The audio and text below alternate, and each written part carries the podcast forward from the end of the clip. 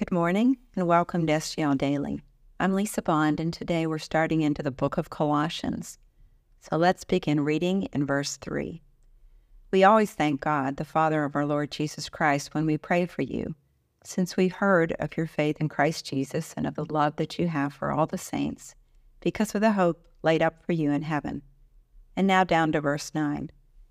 And so, from the day we heard, we have not ceased to pray for you, asking that you may be filled with the knowledge of His will and all spiritual wisdom and understanding, so as to walk in a manner worthy of the Lord, fully pleasing to Him, bearing fruit in every good work and increasing in the knowledge of God, being strengthened with all power according to His glorious might, for all endurance and patience with joy, giving thanks to the Father who has qualified you to share in the inheritance of the saints in light.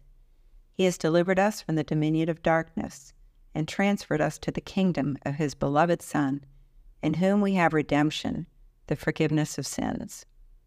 This is the word of the Lord. Dr. D.A. Carson proposes two ways that the study of Scripture can transform our prayer lives. First, prayer transforms our theology, just as lack of prayer will influence what we think about God. The second way focuses on the study of specific prayers like Paul's, which are heavily other oriented that can help us with our own. Right now, try to think of the major components of your own prayer time. Which gets the most and least amount of emphasis? Do your prayers lean heavily on what you are personally going through? Do they include both the physical and the spiritual? Do they include praise to God, thanksgiving, confession? Where do you spend the most time and why? and how has this changed over the years? Paul is praying for people whom he has never met. He never visited Colossae, and we know this from chapter 2, verse 1. I wonder if we've considered ways that we can do this as well.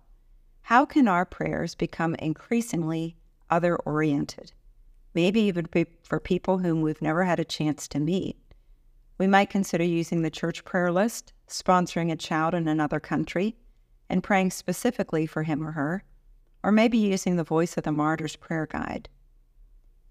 Dr. Carson also notes that Paul was focused on ongoing concerns in the church, which kept him constantly praying and thanking God for signs of spiritual growth instead of coming in and out of crisis mode. It would be good if we too constantly named good things that we see happening to identify where we see God at work in our church. Bad baptisms, testimonies of God's grace, gatherings in small groups, now in both youth and in adults. The talk by Dr. Grabowski recently, and Pastor Rick's ordination service. God is up to some big things. What did Paul specifically pray for these believers?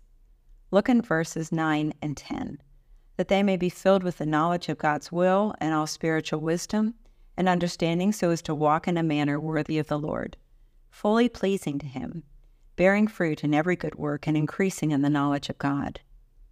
We really do need the wisdom of the Spirit to think and act in a worthy manner, don't we? And we also need to ask for forgiveness when we fall short of that, which we will, and to extend grace to others when they fall short of that, which they will. In verses 10b to 12, Paul gives four ways that we may live a life that is pleasing to God. We just read a couple of these, so they would be bearing fruit in every good work, growing in the knowledge of God, strengthened with all power to have endurance and patience, and joyfully giving thanks to the Father. Think of what their struggles would have been in the Christian life, these ancient believers, and what your own struggles are. Yes, we need the power of God to be strengthened so that we can have endurance and patience. I don't know of anyone who would want their struggles to hang around and continue indefinitely, do you? Of course, we ask God to come quickly, just like David did in Psalm 70. Make haste, O God, to deliver me.